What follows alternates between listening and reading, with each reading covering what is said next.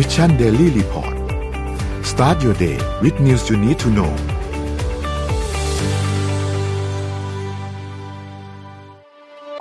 สิ้นสุดการรอคอยกับ Back on Track Planner สมุดจดรุ่นใหม่ปี 2021 จาก Mission to the Moon ผมอยากชวนทุกท่านกลับมาจดบันทึกชีวิต เปลี่ยนตัวเองให้กลับมาดีที่สุดทำสิ่งนี้ไปพร้อมๆกัน Back on Track สู่เส้นทางที่คุณอยากได้ สามารถดูรายละเอียดได้ในเว็บไซต์ของ Mission to the Moon ขอบคุณครับ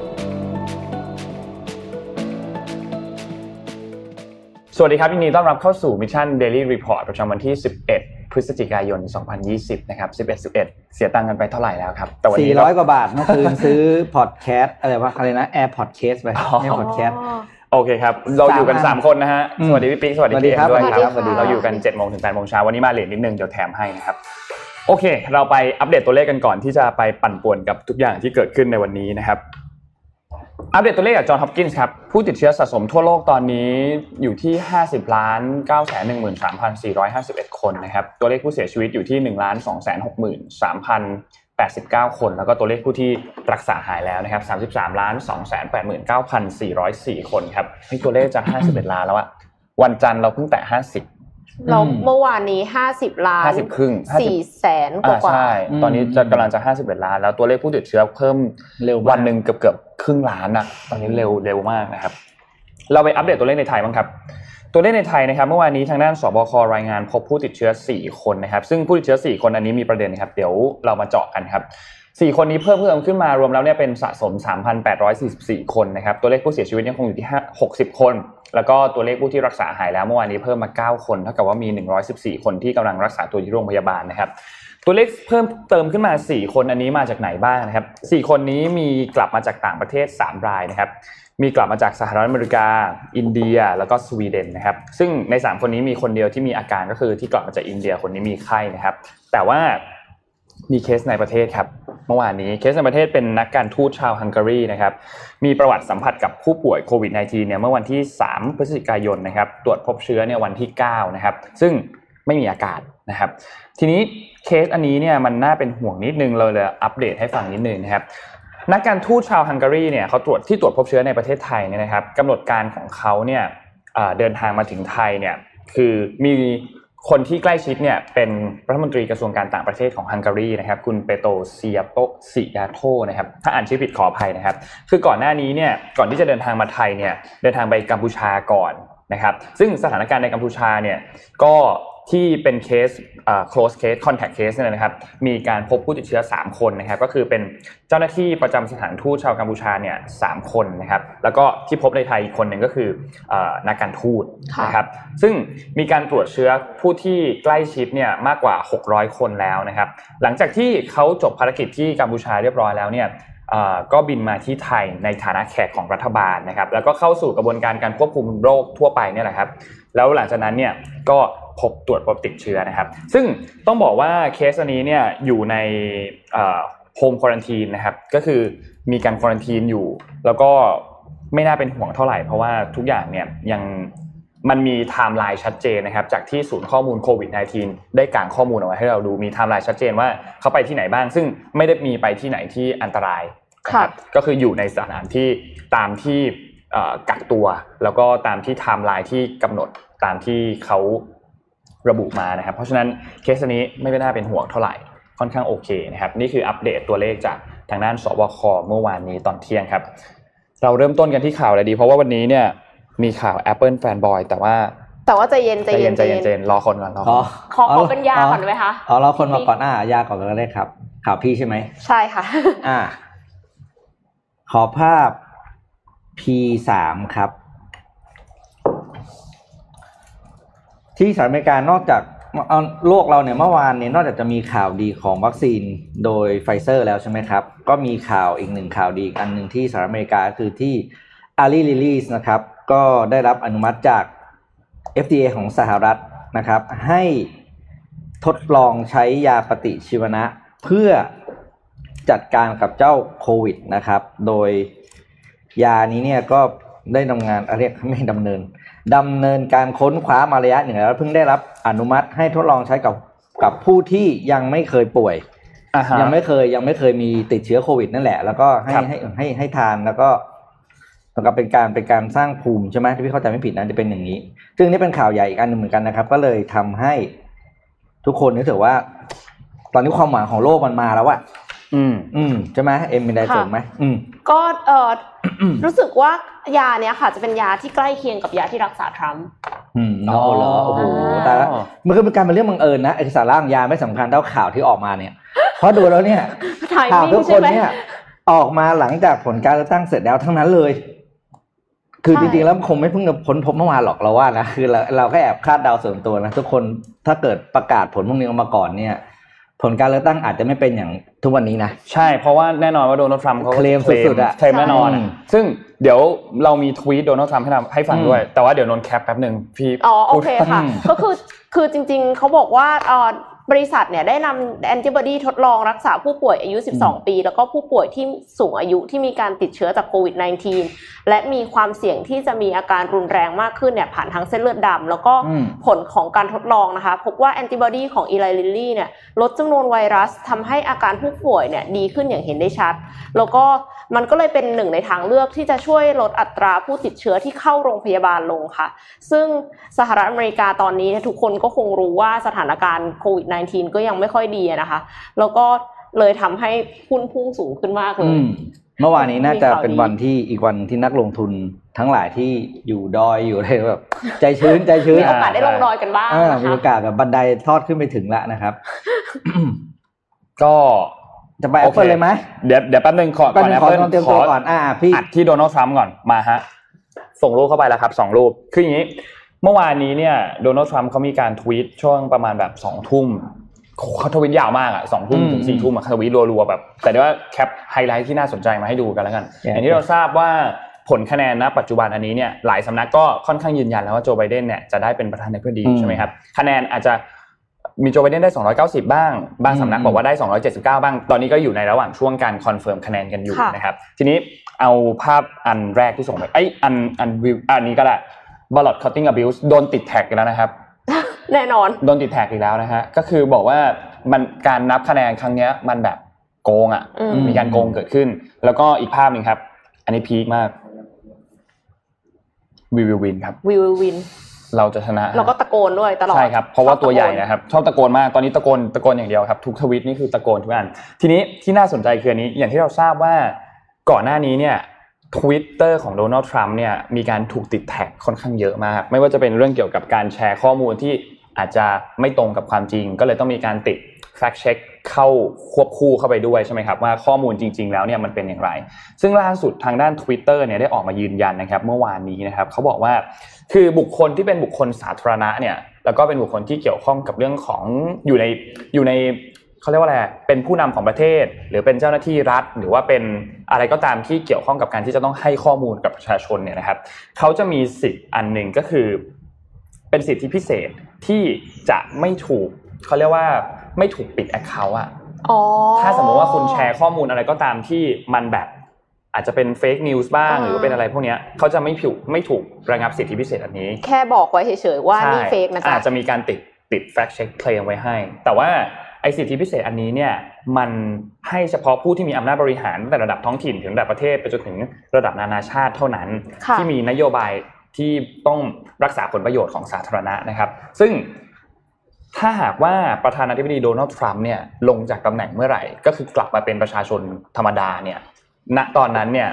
Twitter อาจจะหายไปเลย Twitter จะระงับสิทธิ์อันนั้นทันทีค่ะก็คือจะไม่มีสิทธิพิเศษในการปกป้องอาข้อมูลของโดนัลด์ทรัมป์แล้ว ก็คือถ้าหากว่ามีการแชร์ข้อมูลผิดๆออกไปปุ๊บมีความเป็นไปได้สูงมากที่จะโดนปิด account ก็จะไม่มี real Donald Trump ใช่ถูกต้องอาจจะมีโดนัลด์ทรัมป์ coming back อะไรอย่างเงี้ยก็คือจะไม่สามารถทวีตข้อความที่มันแบบเป็น fake news ได้อีกแล้วอืมแล้วคือคือจะไม่มีการแบบมามาติดแท็กให้แล้วก็คือทวีตนั้นห้ามออกไปเลยอืมอืมอ่าจะเป็นประมาณนั้นอืม นะครับเพราะฉะนั้นก็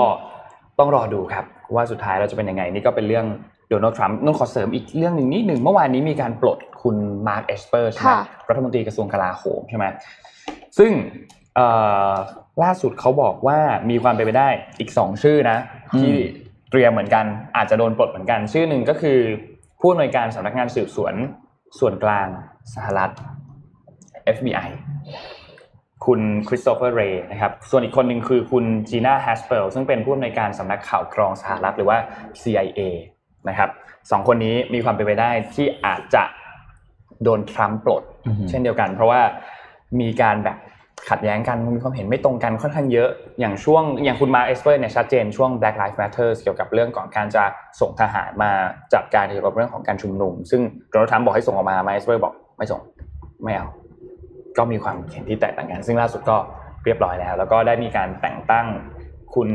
คริสโตเฟอร์มิลเลอร์ขึ้นมาเป็นรักษาการรัฐมนตรีกระทรวงกลาโหมแล้วนะครับ ซึ่งก็มีผลทันทีเลยนะ มีผลทันทีเมื่อวานนี้ตั้งแต่ทวีตเลยนะครับ นี่ก็เป็นอัปเดตจากการเมืองอเมริกาที่เสริมเสริมมาจากข่าววัคซีนนิดนึงแล้วกันครับ โอเคค่ะ งั้นขอกลับมาที่เอเชียกันบ้างค่ะ ขอภาพ M1 ค่ะ เวียดนามส่งออกข้าวกว่า 5 ล้านตันใน 10 เดือนแรกนะคะ โกยรายได้กว่า 2,600 ล้านดอลลาร์ค่ะสำนักข่าวซินหัวรายงานว่ากระทรวงเกษตรและการพัฒนาชนบทของเวียดนามเปิดเผยว่า ส่งออกข้าวเกือบ 5 ล้าน3แสนตันนะคะ ในช่วง 10 เดือนแรกของปีนี้ คืออันเนี้ยยังถือว่าลดลง 4%เมื่อเทียบกับปีที่แล้วนะคะอืมแต่ว่าก็ยังทำรายได้มากกว่า 2,600 ล้านดอลลาร์สหรัฐเพิ่มขึ้น 8.2%ค่ะ ในเดือนตุลาคมเดือนเดียวนะคะ เวียดนามส่งออกข้าวไปต่างประเทศเนี่ยถึง 3 0 0แสนตัน สร้างรายได้ได้ 161 ล้านดอลลาร์สหรัฐนะคะสื่อท้องถิ่นรายงานว่าราคาส่งออกข้าวเดือนตุลาคมเนี่ยเพิ่มสูงขึ้นเนื่องจากน้ำท่วมค่ะชะลอการเก็บเกี่ยวข้าว แล้วก็ทำให้ข้าวมีจำนวนจำกัด ส่วนตลาดที่เวียดนามส่งออกไปเยอะที่สุดเนี่ยคือจีน มาเลเซีย แล้วก็ฟิลิปปินส์ค่ะ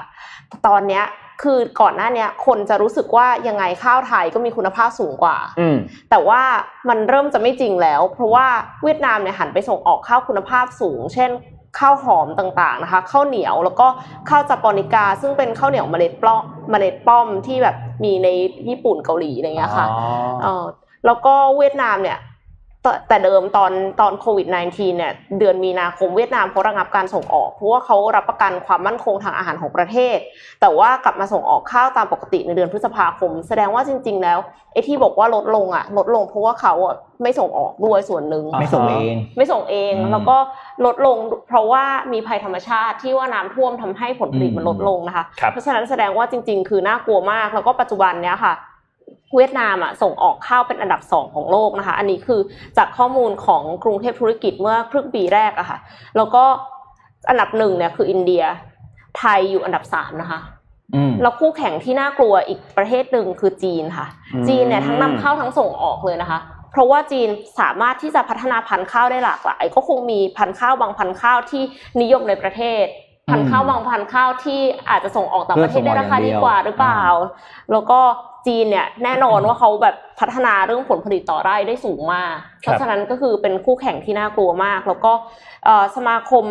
อาหารเวียดนามเนี่ยก็กล่าวว่าเวียดนามคาดว่าจะส่งออกข้าวได้ 6.7 ล้านตันในปีนี้ค่ะ จากปีที่แล้วเนี่ยคือ 6.3 ล้านตันมคือ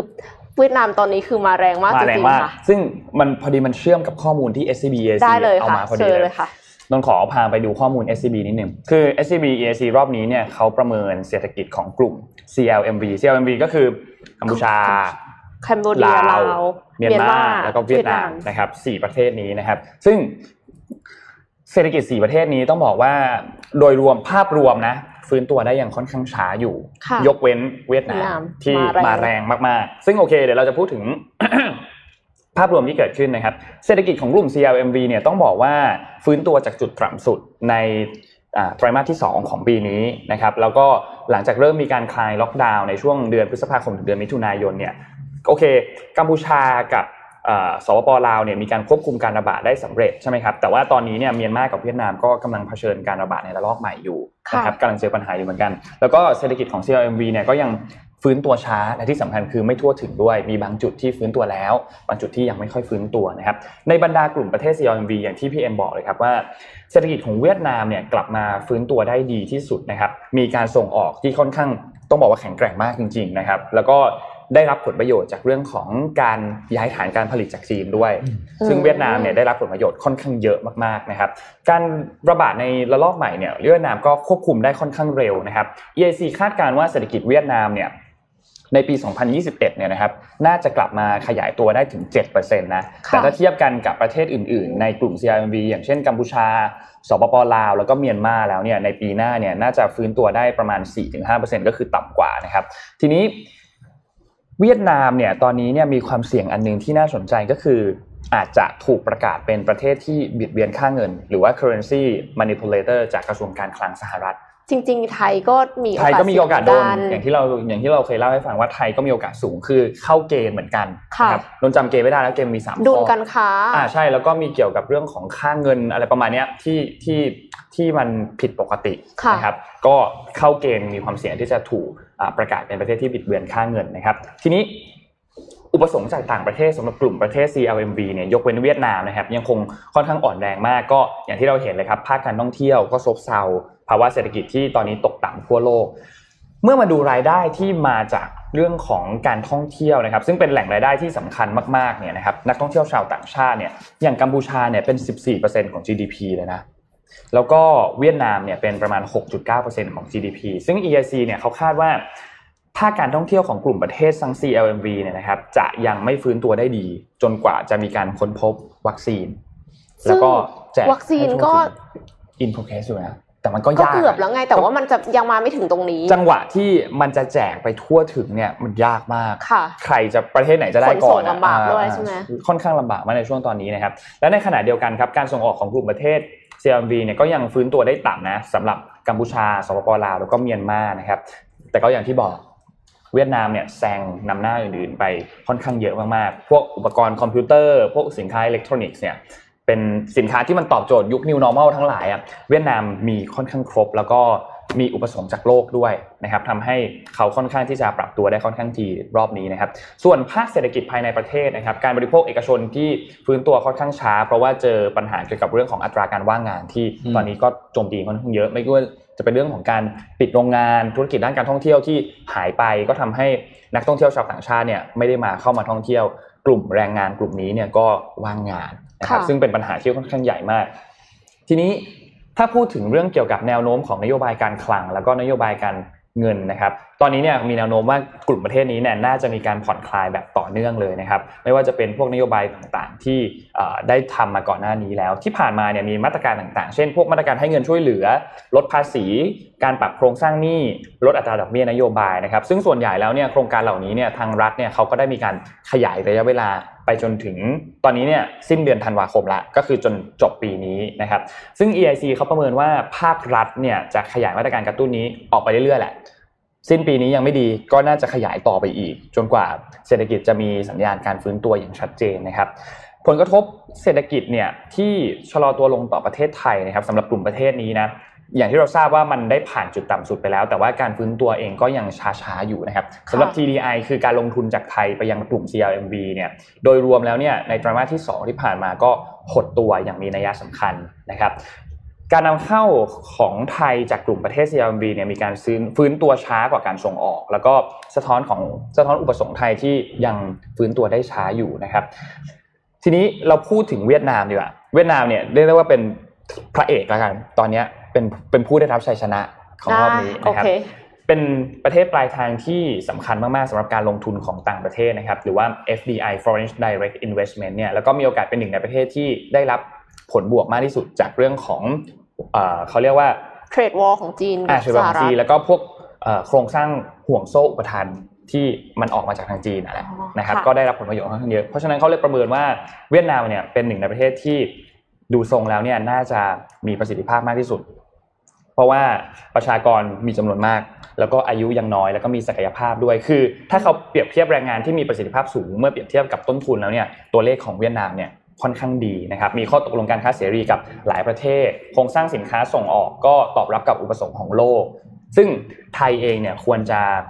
เอาดูดูตัวอย่างวันนิดนึงก็คืออาจจะให้ความสัมพันธ์เกี่ยวกับเรื่องของการวางแผนยุทธศาสตร์ ให้เราสามารถมีความสามารถในการแข่งขันกับต่างประเทศได้ดียิ่งขึ้น โดยเฉพาะเกี่ยวกับเรื่องของการพัฒนาคุณภาพการศึกษา การ reskill แล้วก็ upskill ขยายตัวเอ่อเขาเรียกว่าข้อตกลงการค้าเสรีให้มัน ครอบคลุมมากขึ้นนะครับ ซึ่งหลังจากนี้เนี่ยเราก็รอดูครับว่าจากตัวเลขที่ AAC เขาคาดการ์มา คือเวียดนามปีหน้าน่าจะฟื้นประมาณ 7%ส่วนประเทศอื่นๆ น่าจะประมาณ 4-5%เนี่ยมันจะเป็นจริงมากน้อยแค่ไหนนะครับ เพราะว่าขอนนขอสไลด์ที่2นะครับอัตราการเติบโตเนี่ยเรามาดูอันนี้อะถูกต้องครับ คือเราจะเห็นว่ากัมพูชา ลาว เมียนมาแล้วก็เวียดนามเนี่ยตัวเลขในปีถัดไปเนี่ยต้องบอกว่าเวียดนามดีจริงๆนะ ดูทรงแล้วมาค่อนข้างดีจริงๆนะครับ ก็รอดูครับว่าสุดท้ายเราจะเป็นยังไง พอดีมันเชื่อมกับข่าวพีเอ็มก็เลยเอามาเล่าต่อกันเลยแล้วกัน สุดยอดค่ะ ต่อกันพอดีเป๊ะเลยต่อกันพอดีเรื่องเดียวกันพอดีค่ะนะครับ ไปต่อฮะพี่ปิ๊กอ่าเดี๋ยวพาไปดูเราจะได้จบเรื่องโดนัลด์ทรัมป์นะขอภาพที่พี่เพิ่งส่งเข้าไปนิดนึงครับ อันเนี้ยเรียกว่าปีเนี้ยเราบอกถ้าบอกว่าถ้าเราบอกว่าปีนี้เป็นปีของมาซาโยชิซันใช่ไหมอ่า ซอฟต์แบงก์อะนะตั้งแต่ปีหน้าเนี่ยครับ ตั้งแต่วันที่ทรัมป์พ้นตำแหน่งเนี่ยนั่นแหละจะเป็นปีของเขาอืมภาพเนี้ครับเป็นภาพจาก Financial Times นะครับที่สรุปออกมาว่าปัจจุบันนี้เนี่ยทรัมป์เนี่ยมีหนี้จากธุรกิจของตัวเองที่ทำอยู่เนี่ยกว่าสามหมื่นล้านบาทนะครับหนี่หนี้สามหมื่นล้านใช่บาทครับนี่คือตารางหนี้ของแกที่แกมีธุรกิจต่างๆ แล้วเป็นหนี้อะไรกับใครไปบ้างนะครับ ประเด็นคือ หนี้เหล่านี้เนี่ยมีดิวตั้งแต่ปี 2021 22 23 เต็มไปหมดเลยนะครับบางอย่างอย่างบางอันเนี่ย คือแกมีธุรกิจอยู่ทั้งโรงแรมสนามกอล์ฟค่ะตึกสำนักงานครับค่ะที่เป็นทรัมป์ทาวเวอร์อะไรพวกนี้นะเต็มไปหมดเลยเนี่ยหนี่พวกเนี้ยมันเริ่มละ เริ่มจะดิวก็คือตั้งแต่ปี 2021 22 23 ไปจนถึง 2028 รวมแล้วเนี่ย ที่บอกเนี่ยสามหมื่นกว่าล้านบาท ถ้าพี่แกแพ้เลือกตั้งเนี่ย คือแพ้แล้วแหละเพื่อนแพ้เลือกแพ้ตั้งแล้วแหเนี่ละยแพ้แล้วแหละคราวนี้แหละคือสิทธิ์พิเศษนึกออกไหมคนที่ตกจากตำแหน่งอะการที่คุณจะไปคุยแล้วมันก็ยากแล้วไง ใช่อ่าคือก่อนหน้าและนี้คิดดูแบบว่าไปตอนนี้ดิวดิวกับแบงจะก์มาตลอด จะเอาอะไรไปต่อรอง ก็เนี่ยน่าสนใจมาก นอกจากแพ้เลือกตั้งแล้วเนี่ย ต้องมานั่งเจรจาเรื่องหนี้เรื่องอะไรเต็มไปหมดแล้วอืมคือคือหนี้กันเยอะมากนะครับแล้วแบบบางอันก็เป็นหนี้ตัวเองด้วยนะเป็นหนี้บริษัทของตัวเองหนี้หนี้ของทรัมป์โฮลดิ้งอะคือแบบอีลุงตุงนางหมดนี่คือแกเป็นนักการแกเป็นพ่อมดคนหนึ่งเลยนะ ในเรื่องการบริหารทรัพย์สินนะครับ คือเชื่อว่าทรัมป์ก็ยังมีข่าวให้เราอ่านได้อีกนานอะน่าจะถึงแม้ว่าแม้ว่า Twitter ลงอาจจะโดนลงจากปิดตำแหน่งไปแล้วน่าจะมี content อีกสักพักหนึ่งใหอันญ่นี้คือน่าสนใจมาก ว่าหลังจากเลือกตั้งแล้วทรัมป์จะเป็นอย่างไรต่อไปนะครับ อ่านี่มาดูอีกอันหนึ่งแล้วกัน อันนี้เป็นข่าวที่เกี่ยวกับแวดวงในการเมืองเหมือนกัน แต่ว่าไม่ใช่บ้านเรานะครับ ขอภาพ P หกครับ อันนี้เป็นข่าวจากซิงหัวนะครับ ขอบคุณมาณโอกาสนี้ด้วยนะครับ คนในภาพคือมาตินบิสการ่านะครับ เป็นประธานประธานาธิบดีของเปรูนะครับ ก็ยอมลาออกนะครับ หลังจากถูกโหวตให้พ้นเก้าอี้ ฐานพัวพันรับสินบนนะครับ โดยประธานาธิบดีก็คือผู้นำสูงสุดของเปรูนะครับ มีข่าวและโดนเรียกว่าถูกฟ้องในข้อหาว่ารับสินบน แล้วก็ตัดสินใจไม่ยื่นคำร้อง ต่อศาลอ๋อถูกฟ้องก็ก็คือลาออกออกเลย เพราะเหตุด้วยเหตุผลง่าย ๆ บอกว่าเขาจะไม่ดำเนินการทางกฎหมายต่อสภานิติบัญญัติ เนื่องจากเขาไม่อยากให้สาธารณชนเข้าใจผิด เอ้ยเข้าใจว่าจิตวิญญาณของการรับใช้ประชาชนของเขาเป็นเพียงเจตจำนงการใช้อำนาจค่ะคือไม่ยอมให้ตัวเองเขาเรียกว่ามีข่าวไม่ดีนะครับ ก็เลย ไม่ไม่ไม่ทำอะไรทั้งนั้นอืมก็เลยเป็นข่าวที่อะเป็นตัวอย่างที่ดีเนาะค่ะ ว่าไม่ไม่ต้องใช้อำนาจในทางที่ไม่ถูกอะไรอย่างเงี้ยนะครับ ส่วนคดีตัดสินยังไงเขาจะว่ากันอีกทีมนะครับอ่านะครับคือออกก่อนเลยถึงแม้ว่าออกก่อนเจไม่ได้ตัดสินออกก่อนเลยว่าผิดหรืใช่อเปล่าแล้วอืมสปิริตสูงมากเป็นค่ะเรื่องสูงมากเขาถูกโหวตแค่แค่โหวตให้พ้นเก้าอี้เองนะก็คือเหคืมืออนสภาเนี่ยโหวตให้พ้นเหมือนถูก impeachment ประมาณนั้นไหมอ่าโหวตว่าเนี่ยคุณไม่ควรโอเคแล้วล่ะอ่าอ่าก็ออกได้ คือเขามีสิทธิ์ที่จะไม่อยู่เขามีสิทธิ์ที่จะยื้อแล้วก็อะไรไปนั่นน่ะครับ ถ้าเป็นทรัมป์นี่คงไม่ออกนะคะ โอ้โห คงฟาดอีกเยอะเฮ้ยแต่ตอนนั้นเขาก็โดน impeachment ไง แต่ว่าสุดท้ายก็รอดรอดรอดมสุดท้ายรอดไปอ่าไปดูประเทศอื่นบ้าง ไปดูเจ็ดโมงครึ่งเนี่ยโอเคอ่าค่ะ เข้าเจ็ดโมงครึ่งค่ะ ขอสไลด์เลยค่ะ วันนี้คิวพีเอ็มอืมนะครับ ค่ะเอ่อขอวันนี้จะมาพูดเรื่องของ การผ่านช่วงเวลาที่ยากลำบากของชีวิตนะคะ เพราะว่าไปฟัง TEDx อันนี้มาแล้วรู้สึกว่าแบบประทับใจมากอือฮึแนะนำให้หลังจากที่จบข่าวของเราเนี่ยไปดูต่อได้เลยอะนะเดี๋ยคะวทิ้งลิงก์ไว้ให้ ค่ะทิ้งลิงก์ไว้บนนี้แล้วนะคะ คนที่เล่าขอสไลด์ถัดไปค่ะ คือเจสัน เจสันเรดแมนนะคะเป็นทหารผ่านศึก ขณะที่เขานอนหลับอยู่ในค่ายทหารเนี่ยค่ะเขาถูกยิงด้วยกระสุน 8 นัดค่ะ ที่ทั้งตัวแล้วก็หน้านะคะแล้วก็คือปล่อยทิ้งไว้คิดว่าเขาจะตายแล้วล่ะ ก็คือปล่อยทิ้งไว้ให้ตายเลย แต่ว่า 96 ชั่วโมงถัดมาค่ะ เขาตื่นขึ้นมาในโรงพยาบาล แล้วก็หมอบอกว่าเขาจะใช้แขนซ้ายไม่ได้ ข้อศอกเนี่ยเสียหายมาก แล้วก็ยังมีความเสียหายอื่นที่ประเมินไม่ได้อีกมาก แล้วก็อยากจะให้ครอบครัวทำใจ เพราะว่าต้องใช้เวลาอีกหลายปีกว่าจะรักษาหายคำว่าหายไม่ได้หมายความว่ากลับมาร้อยเปอร์เซ็นเหมือนเดิม แต่ว่าคือกลับมาใช้ชีวิตได้นะคะแล้วเขาก็เลยรู้ว่าอาชีพทหารที่เขาทำอยู่เนี่ยมันจบสิ้นแล้ว แล้วเขาก็จะพิการตลอดชีวิต และหน้าก็จะเสียโฉมตลอดไป ซึ่งก็อย่างที่เห็นในภาพขวาล่างอะค่ะ หน้าเขาก็คือ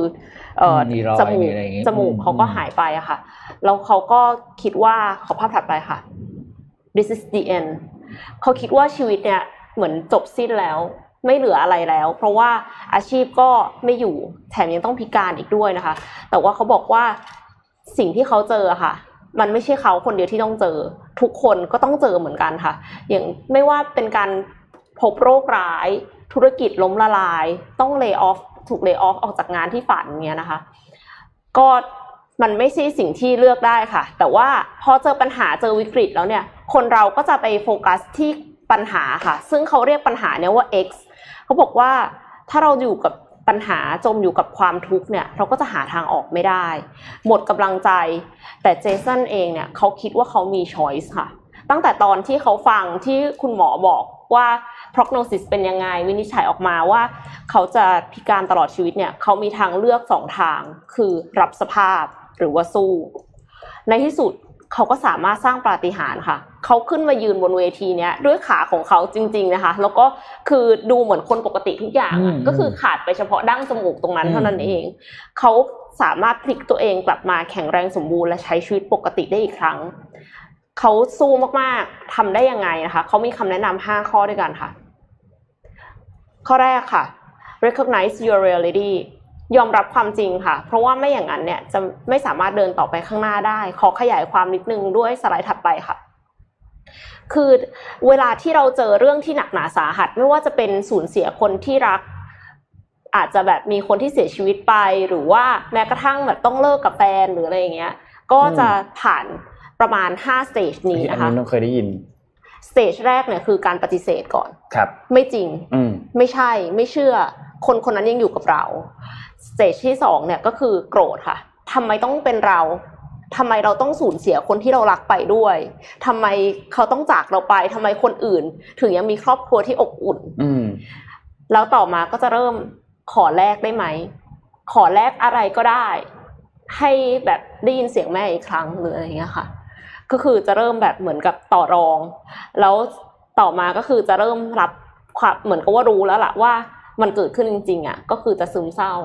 คือจะแบบเหมือนกับ ไม่รู้ว่าจะ ปรับตัวยังไงอะกับชีวิตใหม่ครับ new normal ในแบบที่มันแย่ลงอะไรเงี้ยค่ะอือหือแล้วสุดท้ายถ้าไปถึงจุดที่สามารถยอมรับได้เนี่ย เราก็จะสามารถก้าวต่อไป move อืม on กับชีวิตได้ค่ะ เขาก็บอกว่าให้ไปถึง acceptance ก่อนเลยนะคะ ก็คือ recognize your reality ข้อต่อมาค่ะทลายถัดไปเลยค่ะ เราต้องรู้ค่ะ ว่าเรายังมีอะไรหลงเหลืออยู่บ้างค่ะอืมคือ ถึงแม้ว่าอาชีพเขาหายไป ถึงแม้ว่าเขาจะต้องพิการ แต่ว่าเขาก็ยังมีครอบครัวหลงเหลืออยู่เขายังมีคนที่รักหลงเหลืออยู่ แล้วก็เขายังมีทักษะและความรู้ความสามารถติดตัวอะไรบางอย่าง เพื่อที่จะสามารถทำมาหากินต่อไปได้ ถึงแม้ว่าจะไม่ใช่อาชีพเดิมที่ทำมานะคะ เพราะฉะนั้นเนี่ยถึงแม้ว่า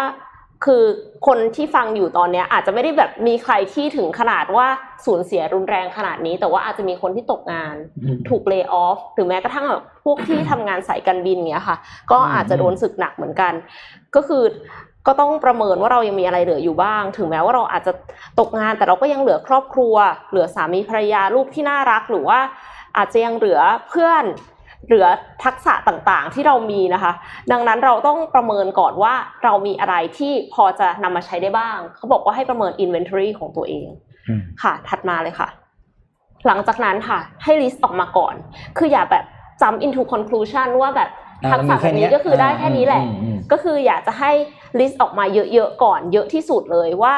สิ่งที่เรามีเหลืออยู่เนี่ยสามารถสร้างอาชีพอะไรได้บ้างนะคะ ด้วยทักษะความรู้ที่เรามีถ้าในกรณีที่ตกงาน ต้องเปลี่ยนอาชีพ ตอนแรกเราอาจจะรู้สึกว่าเคว้งคว้าง เพราะว่าเราฝันว่าเราอยากจะเป็นนักบินสมมติเนี่ยอืมอืมหรือว่าฝันว่าอยากจะเป็นแอร์มานานแล้วปรากฏว่าพอโควิดมาปั๊บก็เลยกลายเป็นว่าไม่สามารถเป็นได้แล้วอือฮึแล้วก็คือทุ่มเทตรงนั้นไปกับตรงนั้นไปแล้วอ่าใช่ทุ่มไหมเทเงินทุ่มเทอืเวลาไปเยอะมากเพื่อที่จะมาเรียน เป็นอาชีพนี้ แต่คนเราเนี่ยอาจจะยังมีเป้าหมายอื่น ๆ ในชีวิตได้นะคะ แล้วก็ต้องพิจารณาว่ามันมีทางเลือกอะไรให้เราบ้าง ตอนเนี้ยคือไม่อยากให้ไม่อยากให้แบบตัดสินความคิดตัวเองอะค่ะ ช่วงนี้คืออยากให้แบบกว้างที่สุดเท่าที่ทำได้นะคะ ไม่ว่าจะเป็นแบบสอนภาษาก็ได้อะอืมต้องต้องเก่งภาษาอยู่แล้วนะคะ แล้วก็คือเห็นข่าวที่แบบว่าไปขับ Grab ก็ยังมีเลย อันนั้นอะก็คือเขาไม่ได้ limit limit เอาคำของตัวเองนะคะอืมทีนี้ต่อมาค่ะ พอเราดิสได้เยอะๆแล้วนะคะ ก็คือต้องถึงเวลาเลือกค่ะ เราก็ต้องตั้ง criteria ว่าเราจะเลือกอาชีพใหม่อาชีพไหนบ้างนะคะ ก็คือเราอาจจะมีทุนทรัพย์ พอที่จะเริ่มธุรกิจไหม หรือว่า เรามีภาระอะไรบ้างที่จะต้องแบบสมมติว่าคอนโดยังต้องผ่อนอยู่ เพราะฉะนั้นเนี่ยอาชีพใหม่เราจะต้องหารายได้ได้เท่าไหร่นะคะอือหือแล้วก็สิ่งที่เราสนใจแล้วก็สังคมที่เราอยากจะอยู่ท่ามกลางคนเหล่านั้น อันเนี้ยก็เป็นเรื่องสำคัญแต่ว่าจะไม่ลงลึกนะคะ เพราะว่าเอ็มสามารถพูดได้สามชั่วโมงในเรื่องเลือกอาชีพนะคะค่ะ ถัดไปเลยค่ะอืมพอเลือกได้แล้วนะคะ ก็ตัดสินใจพูดคุยกับคนรอบข้างค่ะ สื่อสารให้เขารู้ค่ะว่าต่อไปเราจะไปทางไหนนะคะ ในกรณีของทหารผ่านศึกคนเนี้ยค่ะ คือเจสันเนี่ยเขาสื่อสารกับคนอื่น ด้วยการเขียนป้ายประกาศแปะไว้หน้าห้องพักเลยนะคะ บอกว่าถ้าจะเข้ามาร้องไห้แสดงความสงสารไม่ต้องมาเลยค่ะอื้อหือจริงๆ เขาบอกว่าขอให้เข้ามากับพลังบวก แล้วก็ทำให้เขาฮึกเหิมอืมแล้วก็อืมก้าวไปข้างหน้าอืมเพราะฉะนั้นถ้าเราอยากเริ่มอาชีพใหม่เนี่ย เราก็ต้องสื่อสารให้คนรอบข้างรู้นะคะ เริ่มง่ายๆเลยโพสต์โฆษณาตัวเองในโซเชียลมีเดียก็ได้ค่ะอือฮึหรือว่า โพสต์โฆษณาในแบบกลุ่มพวกก็คือเคยเห็นอะจุฬาธรรมศาสตร์หางานหรืออะไรเงี้ยค่ะ ก็คือแล้วแต่ว่าเรามีกลุ่มอะไรบ้างนะคะ เพื่อนอะอาจจะแนะนำคนที่มาเป็นลูกค้าเราก็ได้อืมหรือว่าแม้กระทั่งแนะนำคนที่เป็นคู่ค้าของเราในอนาคต ก็มีคนที่จะช่วยเราได้นะคะ เพราะฉะนั้นเนี่ยอย่าเก็บไว้คนเดียวค่ะ พอเราตัดสินใจแล้วเราต้องบอกให้โลกรู้นะคะ ขั้นตอนสุดท้ายค่ะ ก็คือลงมือทำทหารคนนี้เนี่ย เขาก็คือสู้ก็คือกายภาพบำบัดอย่างมีวินัยนะคะทำให้ตัวเองแข็งแรงขึ้น แล้วก็คือไม่ย่อท้อต่อขีดจำกัดต่ออุปสรรคต่าง ๆ ถึงแม้ว่าหมอจะบอกว่าอุ้ยอันเนี้ยแขนซ้ายใช้ไม่ได้แล้วล่ะอืมแต่ว่าคือเขาก็ไม่ยอมอะเขาก็หาวิธีทุกวิถีทาง แล้วก็คือทำไปจนสุด จนกระทั่งเขาสามารถที่จะกลับมายืนอยู่ บนเวที TED Talk อย่างสง่างามได้ แต่ว่าถ้าสมมติว่าเป็นเรื่องของการทำงานนะคะ เราอาจจะรู้สึกว่าเอ้าเราบอกคนอื่นไปแล้ว เราประกาศไปในกลุ่มแล้วอือฮึ20 กลุ่มยังไม่มีคนมาจ้างเราเป็นติวเตอร์เลยอ่าไหนบอกว่าจะเป็นติวเตอร์ได้ ก็ลองสอนฟรีก่อนก็ได้ค่ะ เพื่อที่จะขอ feedback จากคนเรียน เราก็จะได้เอา feedback มาปรับปรุงได้ หรือว่าเราสามารถที่จะเอาสิ่งที่เขาชมอะสิ่งที่ดีผลงานที่ดีมาเป็นความน่าเชื่อถือของตัวเราเองนะคะ หรือ ถ้าไม่มีใครเลยที่จะมาเรียนฟรีกับเรานึกไม่ออกเนี่ย อัดคลิปเลยค่ะ อ่าใช่แล้วโพสต์ไปเลย ใช่อัดคลิปใน YouTube ก็ได้หรือว่าอัดคลิปใน Facebook ก็ได้นะคะ เพื่อที่จะได้ feedback แล้วก็เพิ่มประสบการณ์ให้กับตัวเองเผลอๆเนี่ยอาจจะได้ลูกค้าจากคนที่มาดูคลิปด้วยเพราะว่ามันก็คือเป็นการประชาสัมพันธ์อีกอย่างหนึ่งนะะครับ ถัดไปเลยค่ะเจสันเนี่ยเขาบอกว่าให้ก้าวออกมาจากปัญหาให้เร็วที่สุด อย่ารอ perfect moment นะคะ เพราะว่ามันไม่มีค่ะ เขาบอกว่าคนที่ออกมาได้เร็วที่สุดเนี่ย จะไม่เพียงแค่อยู่รอด แต่ว่าจะรุ่งโรจน์ถึงแม้ว่าคือจากวิกฤตอะจะกลายเป็นแข็งแกร่งขึ้น แล้วก็อืมรุ่งโรจน์ขึ้นมาเลยนะคะ เจสันเนี่ยเขาทิ้งท้ายว่าข่าวร้ายเนี่ยคือวิกฤตของชีวิต ที่เราเลือกที่จะไม่เผชิญไม่ได้ คือทุกคนเนี่ยต้องเจอจะต้องเผชิญ this is the end แต่ว่าข่าวดีก็คือเราเลือกได้ค่ะ เรามี choice ว่าจะรับชะตากรรมหรือว่าลุกขึ้นสู้ ไม่ว่าประสบปัญหาอะไรอยู่ เอ็มก็ขอเป็นกำลังใจให้กับทุกคนนะคะ แล้วก็ถ้ายังไม่รู้ว่าจะทำอาชีพอะไรนะคะ www.careervisaassessment.com ได้ค่ะอ่าเชื่อมได้เนียนกริปเนียนกริปนี่มีคอมเมนต์เขาโฆษณาให้พี่เอ็มก่อนแล้วด้วยนะเนี่ยหรอบอกว่าแนะนำให้ไปดูที่แนะนำ Career Career Visa Visa ใช่ไหมนะครับทุกคนใช่ครับถูกต้องขอบคุณมากค่ะเข้าไปดูได้เลยนะครับ ดีมาก คือมันแบบรู้สึกว่าคือฟังแล้วรู้สึกดีต่อใจมากมันอินสก็ปาเลยเนาะก็เลยแบบอยากจะอยากจะเอามาเล่า ขอขอต่อด้วยข่าวที่ขยี้ลงไปอีกโอเคไปอีกนะคะ ขอคลิปค่ะ M3 ค่ะ เป็นเรื่องของนักกีฬาดาวน์ซินโดรมคนแรกนะคะ ที่เข้าเส้นชัยในการแข่ง Ironman Triathlon ค่ะ คือไตรกีฬาไตรกีฬาคนเหล็กเนี่ยมันเป็นการแข่งขันที่ก็โหโหดดมาแล้วโหดกมากๆประกอบด้วยการวิ่งนะคะว่ายน้ำปั่นจักรยานคือคือมันมันไม่ใช่แค่วิ่งมาราธอนนะอืมคือมันต้องทำทั้งสามอย่าง แล้วคือมันทำทำต่ต่ออเนื่องกักันนใช่ใช่ แล้วการแข่งขันครั้งเนี้ยค่ะ คือจัดขึ้นที่รัฐฟลอริดานะคะ ผู้เข้าแข่งขันเนี่ยจะต้องว่ายน้ำเป็นระยะทาง 2.4 ไมล์ต่อด้วยขี่จักรยานอีก 112 ไมล์ แล้วก็วิ่งแบบฟูลมาราธอนอีก 26.2 ไมล์ค่ะ ทั้งหมดเนี้ยใช้เวลาไม่เกิน 17 ชั่วโมงในการแข่งขัน คือ cut off time เขาอะถ้าสมมติว่าเกิน 17เนี่ยอืมก็คือไม่ไม่ไม่ผ่านแล้วนะคะคริสนิกิกเนี่ยที่เห็นอยู่ในวิดีโอเนะคะเป็นนักกีฬาที่มีภาวะดาวน์ซินโดรมนะคะอายุ 21 ปี เขาได้เข้าร่วมการแข่งขัน และเป็นคนแรกที่สามารถ คนแรกของโลกอะที่สามารถเข้าเส้นชัยได้สำเร็จในเวลา 16 ชั่วโมง 46 นาทีนะคะอืมโดย Guinness World Record เนี่ยก็ก็บันทึกไว้เรียบร้อยแล้วนะคะ ว่าเขาสร้างประวัติศาสตร์ใหม่ โดยที่เอ่อสำหรับพ่อของคริสเนี่ยเขาก็กล่าวว่าเนี่ยค่ะสำหรับคริสแล้วการแข่งขันครั้งเนี้ยมันเป็นมากกว่าการการฟินิชแล้วก็แบบการ celebrate อะเพราะว่า ไตรกีฬาเนี่ยจะทำให้เขาเนี่ยเข้าใกล้เป้าหมายที่แบบไม่ได้แบ่งแยกระหว่างคนปกติกับดาวน์ซินโดรมอ่าแล้วก็เขาก็เชื่อว่าการที่คริสเนี่ยทำแบบนี้ได้ทำให้เป็นแบบอย่างให้เด็กๆ และครอบครัวที่จะต้องเผชิญกับความยากลำบากในลักษณะที่คล้ายคลึงกัน คือพิสูจน์ให้เห็นว่าไม่มีความฝันไหนที่ไกลเกินเอื้อมค่ะ คุณพ่อเนี่ยได้บอกอีกว่าเขาซ้อมให้คริสเนี่ยพัฒนา1%ในทุกๆวันอือฮึแค่หนึ่งเปอร์เซ็นเท่านั้นนะอืมเพราะว่ามันเป็นการ เป็นพลังของการพัฒนาตัวเองเพียงเล็กน้อยแต่ว่าต่อเนื่องอืมแล้วก็เขาอยากที่จะสร้าง awareness ให้กับให้กับคนได้รู้จักคนที่เป็นป่วยดาวน์ซินโดรมอืมคือคนที่ป่วยดาวน์ซินโดรมเนี่ย แต่ว่าสามารถที่จะซ้อม 6 วันต่อสัปดาห์ เพื่อที่จะมาแข่งไตรกีฬาคนเหล็กได้ สุดยอด มันแบบมันสุดจริง ๆ แล้วปีหน้าคือตั้งเป้าหมายถัดไปค่ะ ลงอีก โอลิมปิกพิเศษในปีอ่า2022อ๋อพาราลิมปิกใช่ไหมไม่ใช่ เขาบอกว่า Special Olympic อ๋ออ๋อเป็นส Special Olympic อืมโอเคใช่เอ่อในปี 2022 ในสหรัฐอเมริกานะคะ แล้วก็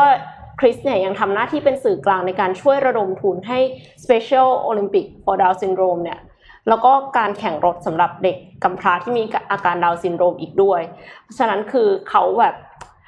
สุดอะนับถือใจมากจริงอันนี้คือจริงว่าตัวอย่างจริงๆอันนี้สุดเลยที่เห็นเลยนะคะ living เป็นแบบ living example ของการก้าวข้ามข้อจำกัดของตัวเองค่ะ เพราะฉะนั้นก็เป็นกำลังใจให้ทุกคนนะคะ เป็นกำลังใจโอ้ให้ทุกคนจริงๆอ่าไปแฟนบอยแฟนบอยมาฮะถึงเวลาแล้วครับทุกคน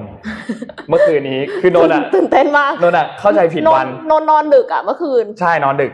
เพราะอันนี้ใช่ไหมเพราะอันนี้แหละคือโนนอะเข้าใจผิดวันตอนแรกอะเข้าใจว่ามันคือ คืนนี้อ๋อไม่ใช่เมื่อคืน แต่ไม่เป็นไรเราสรุปมาให้ทุกคนฟังนะครับ เราไปกันที่คืองานเปิดตัวครั้งนี้เนี่ยอย่างที่เราทราบว่ามันชื่อว่า one more things คือมันมีอีกเรื่องหนึ่งที่เราต้องบอก คือปีนี้เนี่ย Apple มีงานเปิดตัวไปเพียบแล้วอะสองเดือนนี่เปิดไป 3 อย่างแล้วอะนี่คืองานที่3นะครับ ซึ่งการเปิดตัวในรอบนี้นะครับ อย่างที่ทุกคนคาดการณ์กันว่ามันจะเป็นการเปิดตัวชิปตัวใหม่ ที่เรียกว่า Apple M1 เป็นชิปตัวแรก ที่ Apple เนี่ยผลิตเองไม่ได้ใช้ของ Intel ละซึ่งชิปตัวนี้เนี่ยน่าสนใจมากขอภาพ M3 ขึ้นมาครับชิปตัวนี้เนี่ยมีการผลิตด้วยเทคโนโลยี 5 nanometer process นะครับ แล้วก็ต้องบอกว่าทุกอย่างดีขึ้นหมดเลย เพราะว่ามันเป็นชิปที่ Apple ผลิตเอง ซึ่งการที่เป็นชิปที่ Apple ผลิตเองเนี่ย ก่อนหน้านี้ Apple ผลิตชิปเองมาแล้วนะ ก็คือใน iPhone ใน iPad เนี่ย Apple ผลิตชิปเอง แต่ว่าไม่เคยผลิตชิปสำหรับตัว Mac เอง ทีนี้สิ่งที่มันจะ ทำให้ Mac เนี่ยมันทำงานได้ดีมากขึ้นเนี่ยมันคือพวกการออกแบบแอปพลิเคชัน การทำงานต่างๆ ที่มันจะแบบไร้รอยต่อมากขึ้นค่ะเพราะว่าพวกแอปพลิเคชันพวกนี้เนี่ยมันจะสามารถเชื่อมต่อกันได้โดยใน iPad ใน iPhone ใน MacBook เป็นแบบการออกแบบแบบเดียวกัน ไม่ต้องแยกกันแล้วเพราะว่าใช้ชิปเดียวกันแล้วนะครับ ซึ่งอันเนี้ยก็เป็นพวกแอปพลิเคชันต่างๆ ที่เขาใช้กันใน ตัว iOS อันใหม่ด้วย ซึ่งเดี๋ยวจะพูดถึงตอนจบนะ ทีนี้การเปิดตัวรอบนี้เนี่ยมันมีการเปิดตัว 3 Product เราไปอันแรกก่อนภาพถัดไปครับ อันแรกเนี่ยคือตัว macbook air macbook air ราคาเริ่มต้นที่ 999 เหรียญ แล้วก็ถ้าเป็นสำหรับราคา student เนี่ยจะลดลงมา 100 เหรียญเหลือ 899 นะครับ macbook air เจ๋งยังไง ขอภาพถัดไป แบตเตอรี่มันทนขึ้น แน่นอนใช้ชิปใหม่อยู่แล้ว Apple M1 นะครับ ความเร็วก็เร็วขึ้นประมาณ 3.5 เท่า การประมวลผลของกราฟิกเร็วขึ้น 5 เท่านะครับ คีย์บอร์ดใช้แบบเดียวกันเป็น Magic Keyboard นะครับ พวก Wi-Fi พวก SSD พวกนี้ความเร็วเพิ่มขึ้นด้วย หน้าจอเท่าเดิมนะ 13.3 นิ้วเท่ากันนะครับ แต่ว่าพวก Machine Learning ต่างๆ ความเร็วของ SSD พวกนี้เพิ่มขึ้นอย่าง Machine Learning ทางด้านซ้ายล่างเนี่ยเพิ่มขึ้นเร็วขึ้น 9 เท่านะ แล้วก็ Silent Design ด้วย คือคุณจะไม่ได้ยินเสียงพัดลมแล้วค่ะอ่าเขาดีไซน์การออกแบบเนี่ยให้มันแบบเยี่ยมยิ่งขึ้นนะครับ โปรดักที่2ครับ ภาพถัดไป MacBook Pro MacBook Pro ราคาเริ่มต้นอยู่ที่ 1,299 ส่วนถ้าเป็นแบบ Student ก็ลดลงมา 100เหรียญหรือ 1,199 นะครับ MacBook Pro อันนี้เนี่ยภาพถัดไปครับ แบตเตอรี่ของมันอะถึกขึ้นเยอะมาก อืม up to 20 ชั่วโมงเนี่ยในการเปิดวิดีโอดูติดต่อกันนะ ดูได้อืม20 ชั่วโมง ถ้าสมมุติว่าเปรียบเทียบกันกับรุ่น macbook pro รุ่นก่อนหน้านี้ที่เราใช้กันเนี่ย ที่เพิ่งเปิดตัวไป ถ้าจำไม่ผิดต้นปีอะอืมต้นปีนะ ต้นปีแกเป็น obsolete ไปแล้ว ใช่ ต้นปีอะแบตเตอรี่ได้ประมาณ 10 ชั่วโมงเองอ่านี่นี่คือเพิ่มขึ้น 2 เท่าอะค่ะเพิ่มขึ้นเท่าตัวนะครับความเร็วต่างๆ เพิ่มขึ้นไม่ว่าจะเป็นความเร็วของ CPU เพิ่มขึ้น 2.8 เท่า ความเร็วของกราฟิกเพิ่มขึ้น 5 เท่า Machine Learning เร็วขึ้น 11 เท่านะครับ แล้วก็รองรับ iOS ไอตัว Mac OS อันใหม่ก็คือ Big Sur ด้วยนะครับ หน้าจอเท่าเดิมนะ ยังเป็น 13.3 นิ้ว ตัวโมเดลของทั้งรุ่น MacBook Air แล้วก็ทั้งรุ่น MacBook Pro เนี่ยหน้าตาเหมือนเดิมทุกอย่างภายนอกนะ หน้าตาเหมือนเดิมทุกอย่าง แต่ภายในปรับขึ้นมาแบบโอ้โหที่อยากอยากได้เลยไม่รู้จะเอามาทำอะไรนะแต่อยากได้แล้ว ทีนี้หาตัวเสียงอีเงินกอีกอันแล้วหนึ่งก็คือ Mac mini ครับ Mac mini เนี่ยเอ่อราคาเริ่มต้นที่ 699 บาทนะครับ Mac mini มันคืออะไร Mac mini มันเหมือนกับเขาเรียกว่าอะไรอะเอาภาษาแบบภาษาแบบบ้านๆหน่อยก็คือเหมือน CPU ตัวหนึ่งที่เอามาต่อจอเสียบปลั๊กอะไรก็ต่อได้จออืมแล้วก็ได้เลยอะอืมตัวนี้เนี่ยมันจะเป็น รุ่นที่ต้องบอกว่าได้รับความนิยมพอสมควรเหมือนกันนะ ตัว Mac mini เนี่ยแล้วก็เป็นได้ชิปใหม่มาด้วยนะครับ ความเร็วก็แน่นอนสูงขึ้นทั้งทางด้านการประมวลผลกราฟิก แล้วก็ CPU แล้วก็ Machine Learning เองก็เร็วมากขึ้นด้วยจากการได้ชิปตัวใหม่มานะครับ ทีนี้มัน support กับหน้าจอไอของตัวอ่า Apple ก่อนหน้านี้ด้วยที่เป็นหน้าจอแบบ 6K อะที่แพงๆอะอะที่ขาตั้งก็แพงจอก็แพงแต่สวยมากเลย แล้วก็ คงไม่มีปัญญาซื้อนะฮะชีวิตนี้ ทีนี้อีกอันหนึงครับขอภาพสุดขอภาพสุดท้ายครับ ภาพสุดท้ายอันนี้เนี่ยเป็นการสรุปรวมของตัวการเปิดตัว ในรอบนี้ว่ามีการเปิดตัวอะไรบ้าง ก็แน่นอน Apple M1 ที่เป็นชิปตัวใหม่นะครับค่ะแล้วก็พวกแบตเตอรี่ต่างๆ ของตัว MacBook Air MacBook Pro เนี่ยที่มันมีการทำงานที่ดีขึ้นแบตเตอรี่ถึกขึ้น ความเร็วในการประมวลผลต่างๆ รวดเร็วมากขึ้นนะครับ แล้วก็ที่สำคัญครับ ภาพสุดท้าย Mac OS Big Sur เนี่ย จะเปิดให้อัปเดตวันนี้อืมวันแรกนะครับสำหรับตัว Mac OS อันใหม่นะครับ ก็ใครที่รออยู่ก็เตรียมตัวอัปเดตกันได้เลย แต่ว่านนท์บอกให้นิดนึงนะคือ วันแรกที่ตัว MacBook มันจะอัปเดต iOS อะคนทั่วโลกมันโหลดพร้อมกันมันจะช้ามากรอก่อนช้ามารอก่อนสักอาทิตย์หนึ่งก็ได้อาทิตย์หนึงเลยเหรอ คือมันมันต้องรอแป๊บนึงอะเพราะคนโอเคทั่วโลกมันโหลดโหลดกันเยอะมากแบบไม่ได้ใช้แม็กส่วนใหญ่อะรออาทิตย์หนึ่งตอนนนท์อะนนท์รออาทิตย์หนึ่งแต่ถ้าถ้าคุณไม่ได้ใช้คอมอะก็เปิดทิ้งไว้อะแล้วอัปเดตไปเลย มันก็จะใช้เวลานิดนึงแต่ค้างว่าคืนอย่างนี้ได้ไหมค้างคืนได้ค้างคืนได้ค้างคืนได้ก็อัปเดตปล่อยมาอัปเดตไปแล้วก็ตื่นลองขึ้นดูมาแบตหมดจุดเสียบปลั๊กซี่เสียบอ๋อเสียบโอเคหน่อยก็จะได้ทดสอบไงด้ทดใช้สอบไงด้ทดสอบความแรงไความแรงของแบตเตอรี่ ใช่ใช่ก็จะได้ใช้ Mac กันใหม่กันนะครับ ส่วน ตัวอาของอ่า product ใหม่ที่เปิดตัวทั้ง 3 รุ่นอันเนี้ยรู้สึกว่าเขาจะเปิดให้จองตอนนี้นะ แล้วก็สัปดาห์หน้ารู้สึกจะวางขายสัปดาห์หน้าหรือหรือเดือนหน้านี่แหละหนูไม่แน่ใจแต่ใกล้ๆนี้แหละนะครับ และคิดว่าหวังว่านะ นี่จะเป็นการเปิดตัว product ครั้งสุดท้ายของปีนี้แหละของ Apple ค่ะอืมหมดแล้วล่ะช่วงขายแล้วน่าน่าน่าจะหมดช่วงละอืมแล้วก็ เดือนหน้า ปีหน้าเนี่ยน่าจะมีเกี่ยวกับเรื่องของอาจจะหูฟังไหมที่มาเพิ่มเติมเข้ามานะครับ ซึ่งก็รอติดตามกันครับสำหรับแฟนบอยใครที่รอซื้อ macbook อยู่ก็แต่ยังไม่ได้มาแล้วนะครับอืมอย่างซื้อกันได้เลยเฮ้ยวันนี้ของแจกแจกเราของเยอะในของแต่บัตรมากเยอะมากแบบเยอะมากจริงๆคือ ทุกคนต้องใจเย็นๆเรามีหนังสือบอสอันแรไม่กมาเราต้องบลัฟอืมเราบัฟบอสเลยบอสบอสไม่มาเราบัฟเลย หนังสือ Output นะครับ อันนี้แจกห้าเล่มนะครับของพี่อ่าปิ๊กมีอะไรฮะ อ่าของพี่มีหนังสือจากนักเขียนท่านเดียวกันนะครับ ก็คือคุณหมอต้องตานะครับ เจ้าของเพจ Better Pitch นะครับ เป็นคุณหมอเป็นอะไรนะเขาเรียกคุณหมอเป็นหมอมันก็กระไรอยู่